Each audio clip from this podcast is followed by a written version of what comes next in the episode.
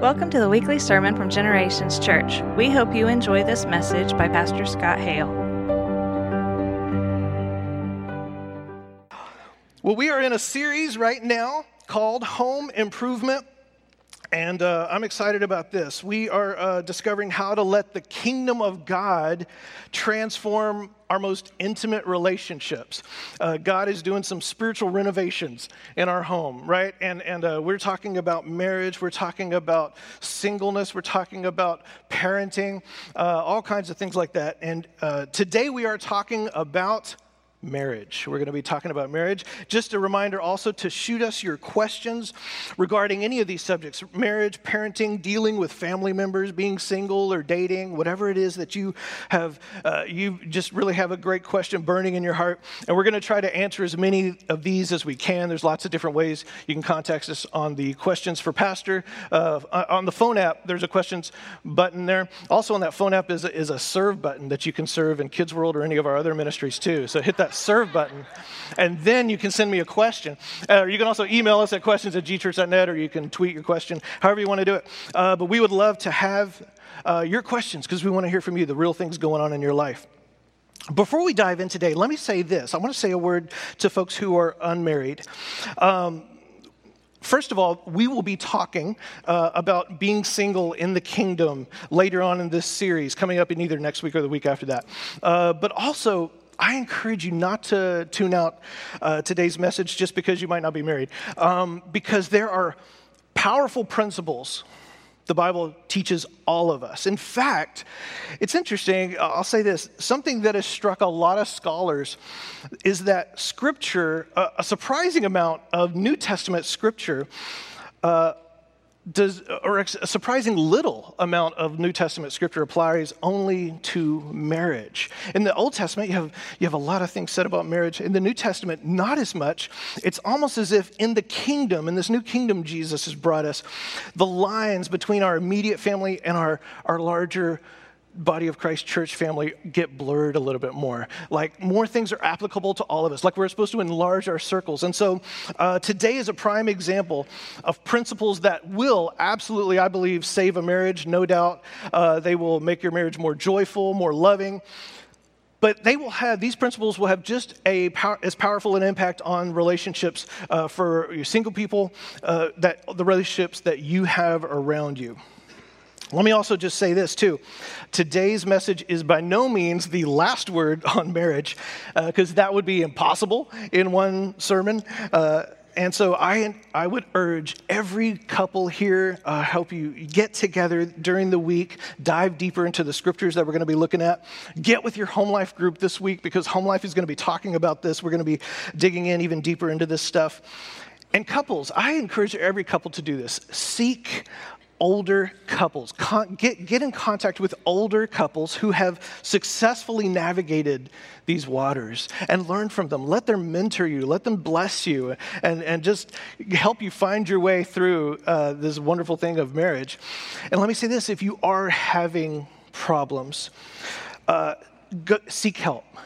Don't keep it in don't keep it private. Don't suffer in silence. Seek help. Talk to your pastors, talk to an elder. And if you have a more extensive problem, seek professional counseling. I tell you what, I, I, my heart breaks sometimes for, um, for, for, for couples who are suffering at home, and for whatever reason, one or both spouses won't get outside help. I don't know if it's a matter of shame or, or something or whatever it is, uh, or just feeling like uh, a loss of hope or whatever it is. Seek help. Marriage is too important a thing to just go, uh, man, you know, this is hard, let's ditch it, right? Seek help. Um, if you would like uh, a book to read on this subject. If you're a reader, the one that I cannot recommend highly enough is Dr. John Gottman's The Seven Principles for Making Marriage Work. This guy's just a relationship genius, uh, just so good. There's just so much packed into this, this book. Um, it's one of the best. Another book that is a more recent book uh, is uh, Together by uh, uh, Ann and Tim Evans. It's a it comes at it from a Christian perspective, a kingdom perspective. Also, I would recommend you check out our series. We did a series about a year ago, last fall, called Side by Side. Melissa and I both uh, shared some really in depth series of teachings uh, on the relationships between men and women in the kingdom. So I would encourage you to check out some other resources too. There's some things that we talked about in that series in more depth that we won't repeat ourselves necessarily today, just because there, there's so much to, to say on this subject. So I encourage you to go back and listen to that. So basically, today is not the final word on marriage, okay? I do, however, believe this. I believe that God this morning wants to begin to heal marriages in this house and people listening by podcast. I believe that God wants to do some, some serious help and healing to marriages who are under attack. How many of you know marriages under attack? Amen. Amen. We, uh, we all know it. We, will you pray with me? Let's pray right now. Father God, I thank you, Lord God, for this moment. I thank you for this kingdom moment. And for every person in this room, Lord, or watching the live stream or listening by podcast. Lord, by the power of your Holy Spirit, I pray that you will take this message, just infuse it with your authority, your clarity. We rebuke any spirit that would have an agenda to bring confusion or distortion or anything like that. And I ask, the Lord, that your word would just go forth clearly and boldly. Build the kingdom in us, Lord. Build your character in us. Mold us more and more into the image of your son Jesus. Heal relationships today. I believe you will. In Jesus' name we pray. Amen. Amen. All right. Last week, we asked, what does it mean to seek first the kingdom. This, is, this scripture is kind of our guiding principle through this whole series. Jesus told us to do this in Matthew 6 seek first the kingdom, and God's going to make sure everything else lines up for you. It means to, seeking first the kingdom means to allow your life to be a realm over which God rules. The kingdom is, is this amazing thing. It's, it's kind of a mysterious thing, too. Jesus comes 2,000 years ago and announces the coming of the kingdom. He says, it's, The kingdom of heaven is among you, it's right here. And so we think of the kingdom as something that is here.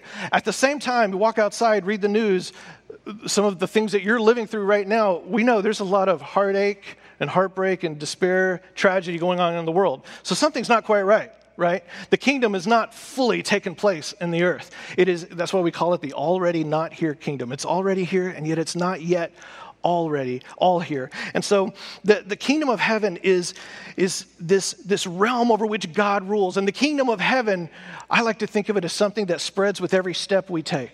We are enlarging the kingdom of heaven with every step. A kingdom of heaven means that's having a life that reflects Jesus to other people. Being the kingdom, we talked about that last week. Being the kingdom means it's kind of like living inside this bubble where God's will is made manifest to the world through you. And, and you, we choose, we choose to make manifest the kingdom of God. And for Christ followers, here's where the kingdom and marriage intersect. Because for, for Christian couples, the kingdom is the defining framework for marriage. The kingdom. Now, yes, marriage is, is part of lots of different things, and it needs love and it needs, you know, romance and, and all that good stuff for sure. But on a greater scale, kingdom marriage is a partnership with a purpose. A partnership with a purpose, and that purpose is to reflect the love and the glory of God. And having a kingdom marriage, it means we don't do things like the pagans do.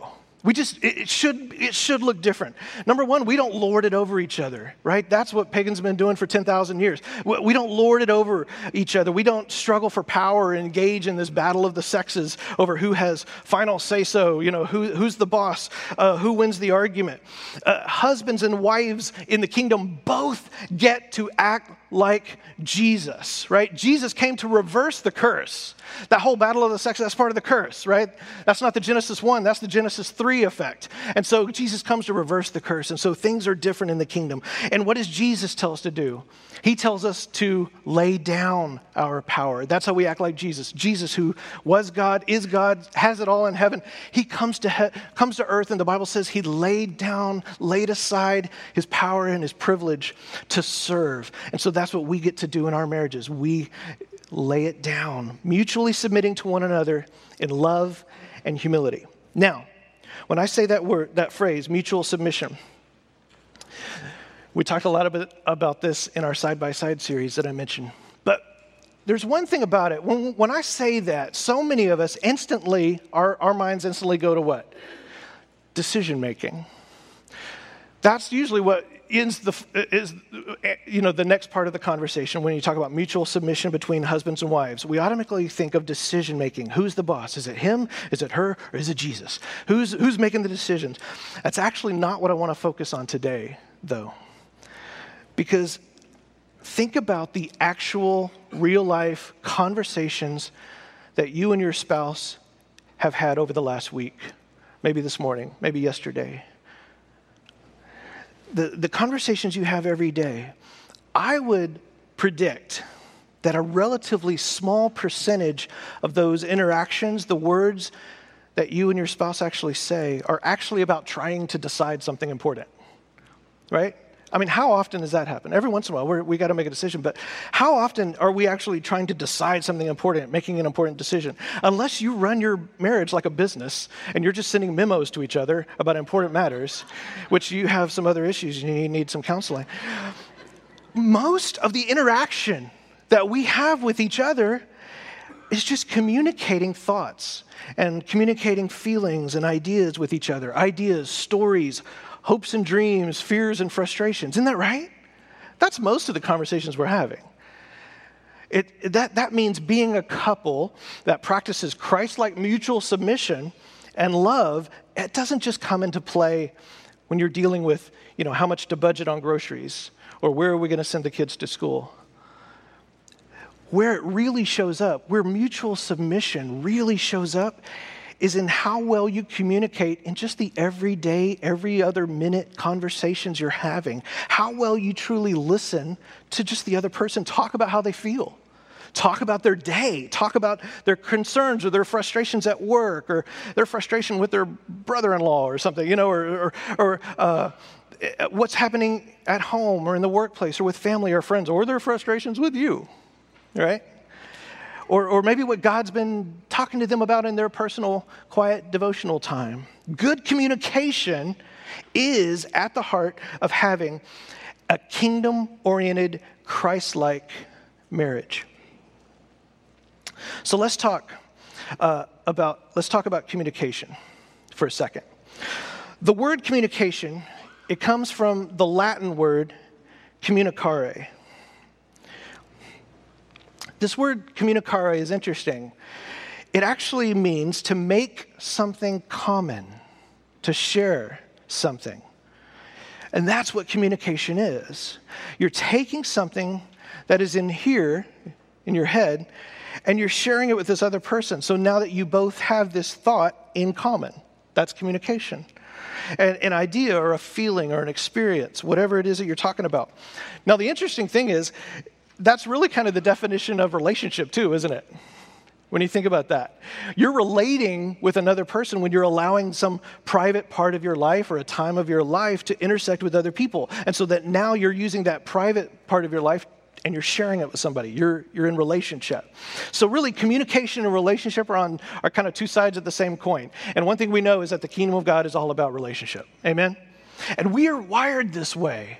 We're wired this way because we're created by a triune God who is this way God the Father, God the Son, God the Holy Spirit. He exists in this perpetual, perfect, loving, communing relationship, this harmonious relationship. And God creates the world to put on display and to participate in that same beautiful, loving, harmonious relationship. So, really, when you think about it, the goal of all of our communication should be to reflect the harmony and the beauty and the love of this triune God that we serve, right? And that goes doubly so with marriage, because now there's two of us living in the same house, both trying to reflect the harmony and the beauty and the love of, the, of our God. But let's be honest, not all of our communication does reflect God's harmony and beauty and love, right? You may have experienced this this very morning on the way to church some of our communication gets pretty ugly, especially with people that we are close, closest to, right? Like our spouse. And so, why is communication so hard? Uh, understanding the answer to this is important because it'll help us to start to aim uh, our, towards God's ideal. We tend to think that communication is a pretty straightforward thing. I talk and you listen. You talk, I listen, right? There, we've communicated. Uh, what's the big deal? But remember, communicare is making a meaning common. sharing a meaning. And that goes beyond just talking and hearing, it involves a lot of speaking and listening, right? So you can have a lot of people who are doing a whole lot of talking at each other and not communicating at all. Has anybody ever experienced that? Amen. And all the honest people raise their hand. There's one back there. Thank you. right. Um, I want to show you a, a, clip from a popular show a lot of people like. Talks, deals with the uh, pitfalls of communication. Check this out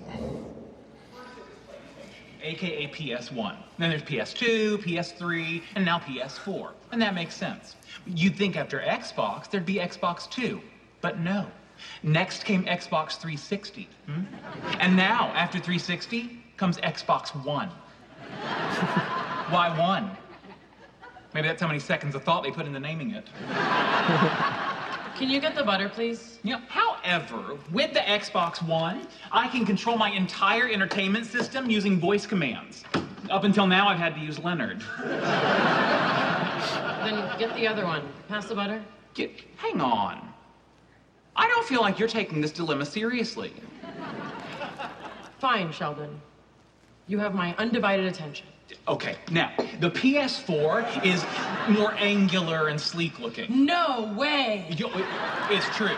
But the larger size of the Xbox One may keep it from overheating. Well, you wouldn't want your gaming system to overheat? No, see, well, you absolutely would not. And furthermore, the Xbox One now comes with a Kinect included. Included? Yes not sold separately. You, although the PS4 uses cool new GDDR5 RAM, while the Xbox One is still using the conventional DDR3 memory. Why would they still be using DDR3? Are they nuts?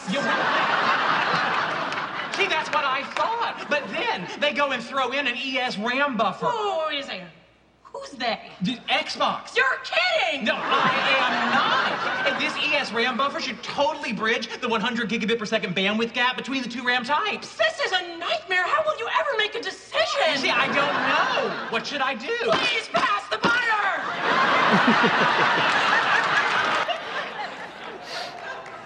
uh,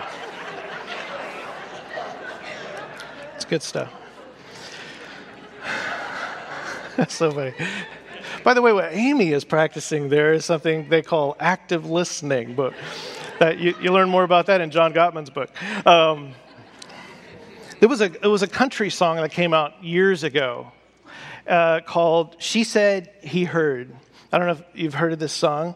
Um, I'm not sure if she was uh, popular or not. Um, but I found this song on the internet and I listened to it so that you don't have to.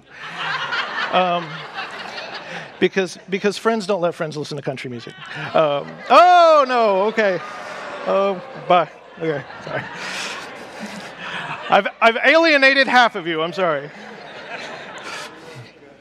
Uh, Mel's always telling me, know your crowd. Right. So I'm sorry.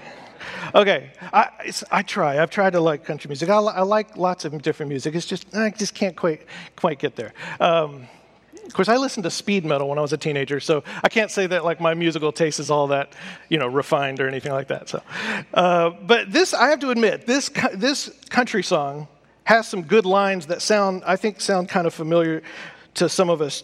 In the song, she she said, "I'm sad," and he heard, "It's all your fault." She said, "I need your attention." He heard, "I want you to crawl." He looked at her like she was speaking Chinese with some of the letters left out. Chinese doesn't actually have letters, but country music. Try as he may, he just didn't know what she was talking about. Later in the song, she says, I think we're from two different planets. Uh, that's hilarious. Um, makes me think, you know, years ago there was the, the book that came out, uh, Men Are From Mars, Women Are From Venus, and it, it was helpful on some levels, but I got to say, since then, I've met a lot of Venusian men and Martian women, and some people were like from Pluto, so I don't think that really holds up. Uh, those stereotypes quite hold up.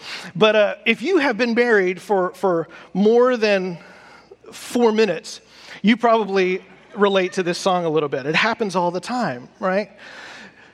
It happens all the time. Does this sound like your house? You know, maybe the, the, the, the guy is thumbing through the drawers, says, Honey, do we have any batteries? And what she hears is, It's your job to keep this house stocked with all of my needs, right? Or, uh, or she says, uh, you know, I just, I just want to be romanced every once in a while. And what he hears is, you are a complete failure as a husband. Nobody else, just me, okay. Um, or she says, do I look fat in these jeans? And what he hears is, do you ever want to get to sleep in my bed again? Uh, there's a big gulf between what is said and what is heard because communication isn't simple, right? A lot can go wrong between my mouth and your ears and vice versa. This gap between what is said and what is heard is enormous. Part of the problem is we have trouble paying attention today more than ever just because we live at a thousand miles an hour. And part of the problem is we just, uh, one study found that uh, 70, on the average American, 75% of the time, we are not paying attention fully to what we're doing. 75%. That, to me, that shows we have lost the art of being fully present in the moment. And, and that will bite you bad when you're in a conversation with a spouse, right? What else makes communication tough, though, is that we have to, we have to not just be aware of the words being said, but for each of us, there is this universe of meaning and nuance and baggage behind the words that we use. Meaning that verbal communication is inherently ambiguous because we all have these different filters that interpret things, and our filters are all very different. You can think of your, your personal filters as if we all have our very own map of the landscape. And some of us, this is how we, we view things, we view the world, we view what we're talking, a mental map of what's going on around us, what our words mean. And that map is generated by your personal history, your personality, might be your, your generation, your age, your stage, your social group. We all filter out certain things or we emphasize certain other things depending on our map. And it's why we can interpret the world and even objective facts very differently. For instance, here's an example. Something that uh, is is, a, is a big deal right now uh, in our society. If you say the word police right now, I would venture to say some of us here, some of you would probably think, well, that's a good word. Police, yeah, it means protection and safety and law and order and you know rescuing kittens from trees and all that kind of stuff. For others of us, the word police has a much more negative connotation. You might get a, feel a pit of anxiety in the, your belly when I say that word. Uh, for you, it feels there's a threatening vibe to it, either because of an experience you have had or some of the horrible events that we've seen on the news, you know, of innocent people getting targeted or, or even killed. That's an example of how different people can live side by side but live in completely different worlds and, and we don't even realize it about each other. And the perspective of the other person can feel totally foreign to you. You can be like, how, how can you possibly think that about that word, right? And the other person's like, how could you possibly think that about that word?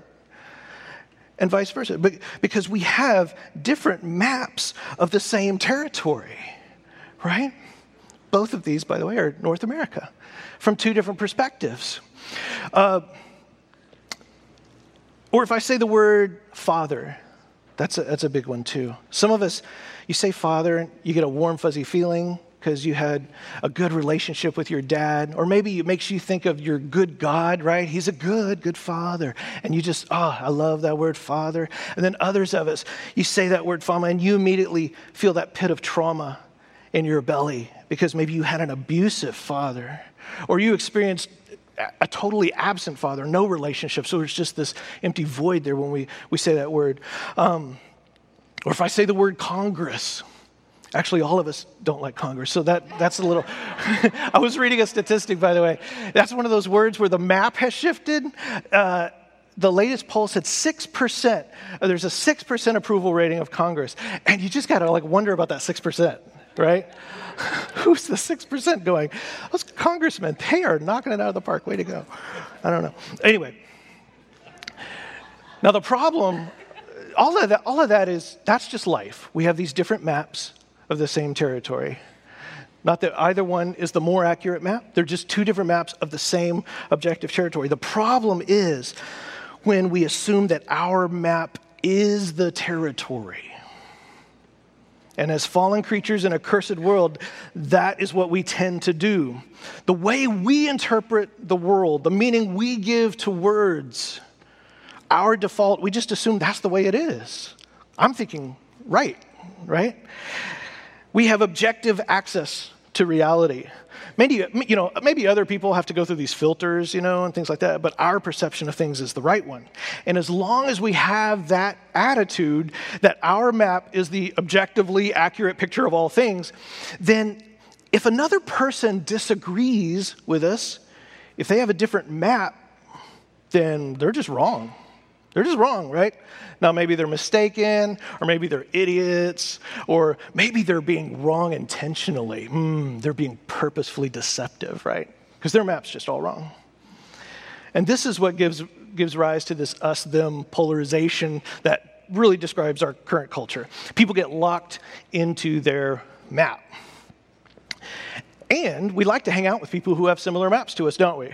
Because it makes us feel more right right? We find someone else, and you're like, yeah, right? I'm, come on, we're, yeah. And we like to hang out with that.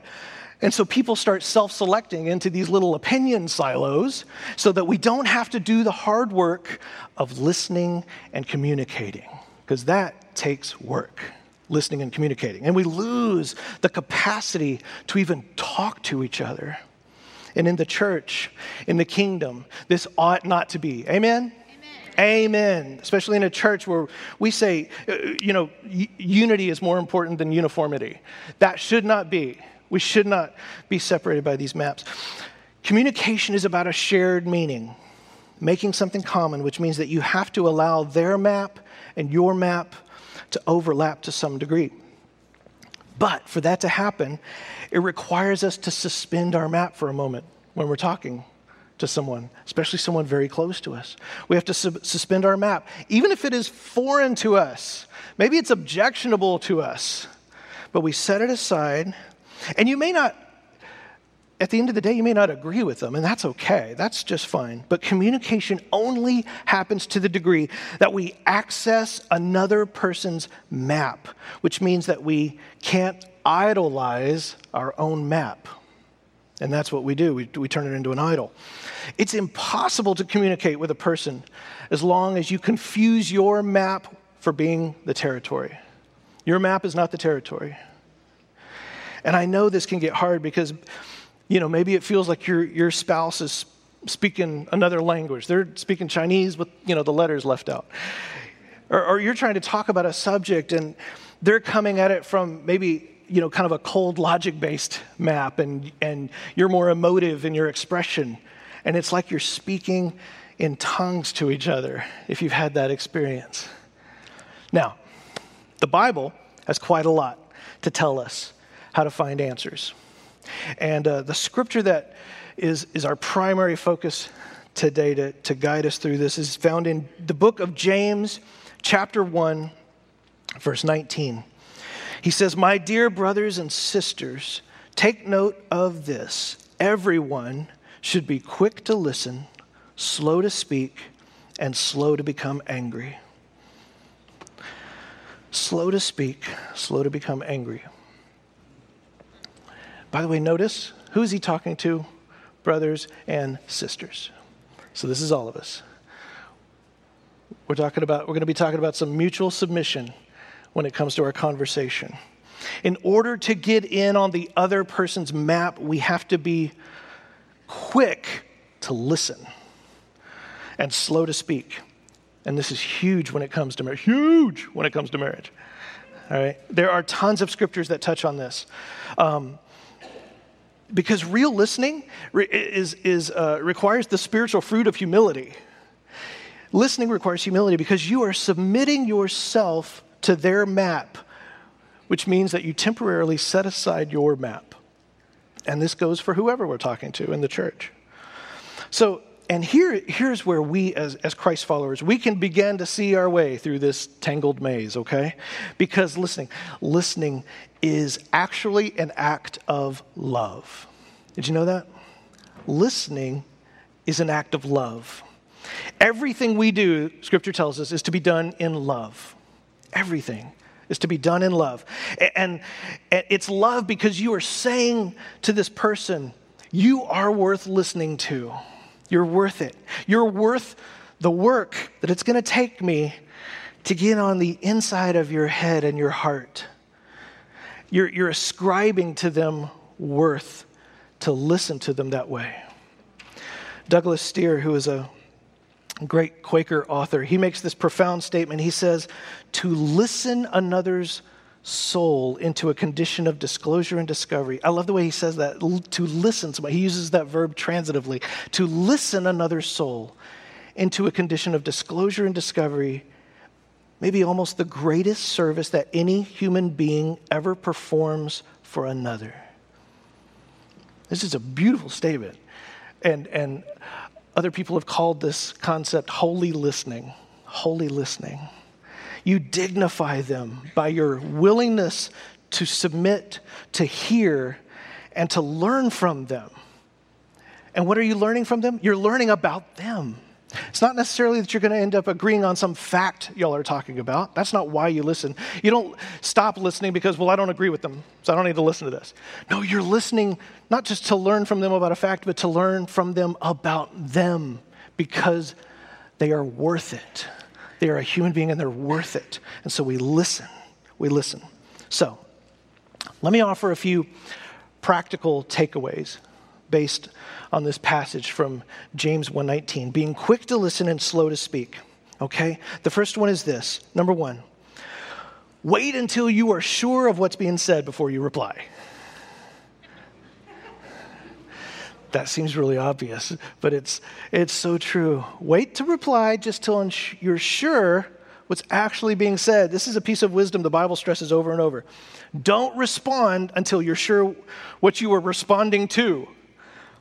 Proverbs 18 uh, has a few verses on this. Uh, over in uh, eight, chapter 18, verse 2, it says, A fool does not find joy in understanding, but only in expressing his own opinion.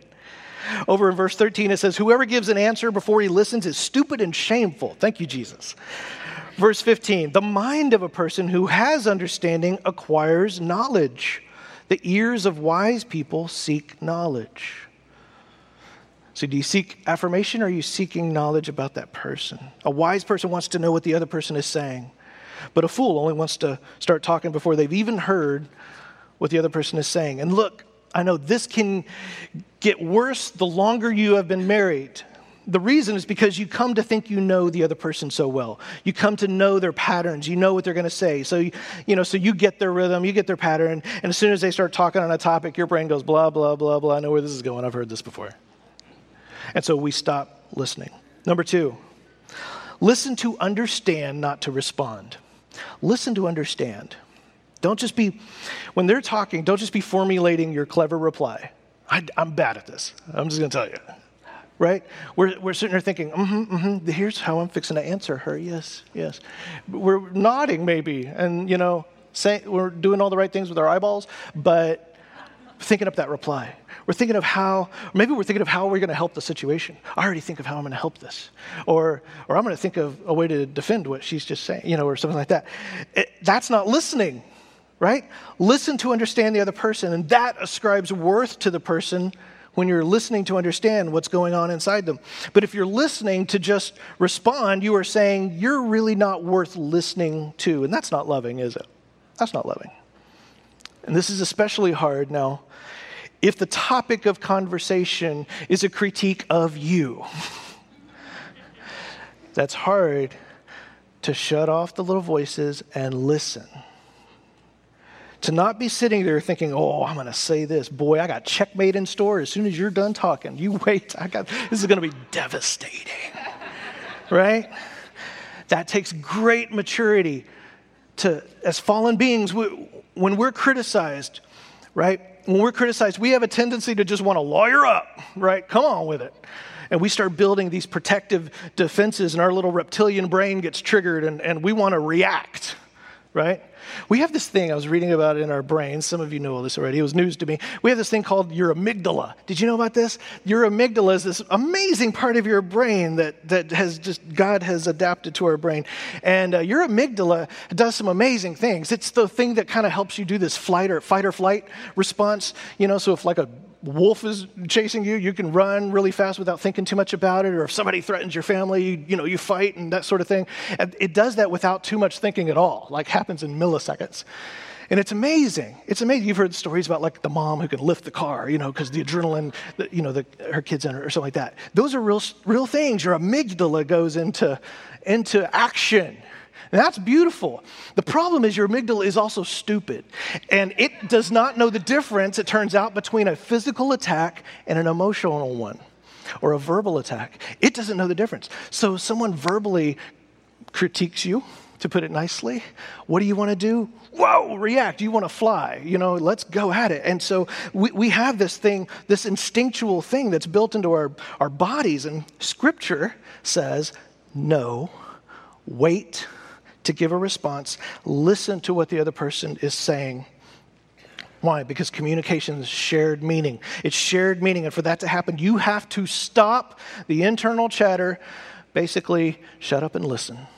Don't be filtering their map through your map. Um, some other good scriptures here in Proverbs 21 says, Watch your words and hold your tongue. You'll save yourself a lot of grief, as a lot of us have learned. Amen. Psalm 141 3 says, Set a guard over my mouth, Lord. Lord, please just help me shut up. You know, sew my lips shut. Keep watch over the door of my lips. What comes out of our mouth has the power of life and death. Whew, that is the truth. Life and death in the power of the tongue.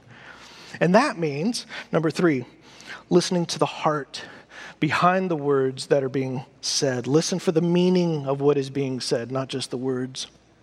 This is called concept called empathizing. Empathizing. To empathize means that you walk in their shoes. It means you genuinely try to enter into their experience and see the world from their perspective, which is going to be a challenge if you don't like their perspective. Right? You want to refute their take on things, but you don't even know what you're refuting until you step inside of it. You know, you'll know when you're doing this well. You'll know when you have understood them, when you can start to see how a person, from their perspective, with their story, with their set of assumptions, how they would see the situation they do. When you're able to say, you know what, it makes sense for me from inside your world. I, I, can see from with the things that you've experienced or the, you know, the way you are wired, I can totally see inside there. Now, you, you may not still agree with them, but you've understood them. You can see how it makes sense from their map. So be quick to listen. James also says, be slow to speak. So at some point, there's going to be a time to speak. When it is that time, what's our guiding principle? For a follower of Jesus Christ, this is very simple. It goes for when you're talking to your spouse or your kids or your neighbor or a friend or an enemy. Our guiding principle when we speak is love. Speak in love. Over in 1 Corinthians 16 14, do everything in love. Do everything in love. That word everything in the Latin means everything. fascinating word. Do everything in love. And when we do have to say something that may be a little challenging for that other, other person to hear, what does Ephesians 4 tell us? It says, speak the truth in love. It doesn't say we lie. It says we speak the truth in love. It says, do not let any unwholesome talk come out of your mouths, but only what is helpful for building others up according to their needs, that it may benefit those who listen truth and love. And that comes after we've done what? Shut up first. We've listened. We're not, as soon as they start talking, I'm going to speak some truth and love to you. Hold, just stop. Right? No, no, no. We've listened. You know, we had three steps of listening before we got to speaking truth and love. And when it's your turn to answer somebody, maybe who did, maybe this conversation is a critique on you, who's coming at you in anger, what does Proverbs 15:1 say? A soft answer turns away wrath. But a harsh word stirs the pot, baby. A soft answer turns away wrath. let me see this. I encourage you, if you are entering into a conversation, this is with your spouse, at work, wherever you are, you know this is going to be a tough conversation. You know, you may be feeling the anxiety before you walk in the room because this is thing this got scheduled and you got to have this conversation. It's going to be tough to hear. Maybe it's one of those conversations where it's a critique of you. Just remind yourself of this that your life comes from Christ. You get your life, your worth, your significance, your security, your lovability is found in Christ. And that's never going to change. What God thinks about you is not going to change after this conversation, so you don't need to be your own defense attorney. And whether what they're saying about you or about to say to you is unfair, or maybe it actually has a little truth to it, it's just tough to hear. Either way, we don't have to react impulsively.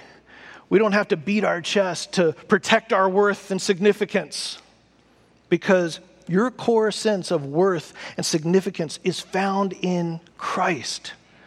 It's found in Christ. And that frees you to be able to enter into someone else's map and learn and be curious about and learn why do they see things the way they do. And you might learn some truth about yourself in the process that can help you grow. You know what else? You might also learn that you might discover a part of them that is speaking out of some kind of woundedness, right? That you can pray for. Either way, remember this the Apostle Paul says our ultimate struggle is never against flesh and blood. In Ephesians 6, he says, but it's against, our struggle is against rulers, against authorities, against powers of this dark world, and against the spiritual forces of evil in heavenly realms. Evil spiritual forces. This brings us to a fifth principle that's, that's most important of all in all of this. Know your real enemy. Know your real enemy, guys. Couples, listen to me. There is a, a thief out there who wants to steal, kill, and destroy. That is all he does is steal, kill, and destroy. And he comes to steal, kill, and destroy whatever is good in your relationships with people. And he would like nothing more than to pit you and your spouse against each other instead of seeing you both come together, uniting against him in the name of Jesus. Don't underestimate the spiritual element to all of this, this, this whole thing, right? There is a lot more than just psychology going on. When Jesus comes into this world, and when we talk about spiritual warfare, I know sometimes for some, for some folks, these days, you know, we live in an age of reason, and so for some folks, spiritual warfare is kind of like the embarrassing stuff. We want to keep the closet door closed about our, our Christianity. But when Jesus comes into the world, he inaugurates this kingdom of God, and we, we preach that. He inaugurates this kingdom of God. What we have to remember is the flip side of that fact is that when he did that, he was overthrowing the kingdom of darkness that was already in power. Spiritual warfare is real. And whether we realize it or not, aligning ourselves with God's kingdom, when you do that, you are stepping into spiritual warfare, right? War is upon you, whether you want to acknowledge it or not. You are. You're stepping into spiritual warfare, and your enemy doesn't like it. And so there is a huge spiritual element to all of this. Let me ask you this uh, Have you ever had this happen when you're maybe you're having an argument or something with, this, with your spouse, and uh, you're in this conversation, and all of a sudden it just like escalates to this absurd, ridiculous place where like both of you are talking past each other and nobody understands anybody. No words even make sense anymore. It is like this bizarre Tower of Babel breaks out and there's nothing but heat and confusion and anger, and you both realize your words are just flying past each other. Has anybody besides Melissa and I have ever experienced this kind of a conversation? we make fun of one that was early in our marriage. It was very, very early, and uh, it was all about toothpaste. we almost lost everything over that. I mean, toothpaste. I encourage you, when you are in that moment, consider the possibility that there is something else going on in that moment. It might not just be about toothpaste, there is something else. We have found that if you can stop and join forces with that other person reaffirm that they are not the enemy. Maybe, maybe right now you don't like them too much, right? You might be really mad at them, but whatever it is, join forces in Jesus' name. And you take authority over anything in the spiritual realm that is polluting the atmosphere, the environment that is causing confusion. You bind that thing in Jesus' name. I'm telling you, man, there is a cleansing effect. It is like someone opens the, the windows and this fragrance comes in and there is clarity in the room. All of a sudden, I'm telling you what, couples, I promise you, just the act of coming together, even in the hardest moment, coming together and identifying the common enemy. You have a common enemy, and it is not each other. You reaffirm that you are each other's ally, not each other's enemy. You're each other's ally. I'm telling you what, guys, don't let your marriage become a victim of a defeated foe.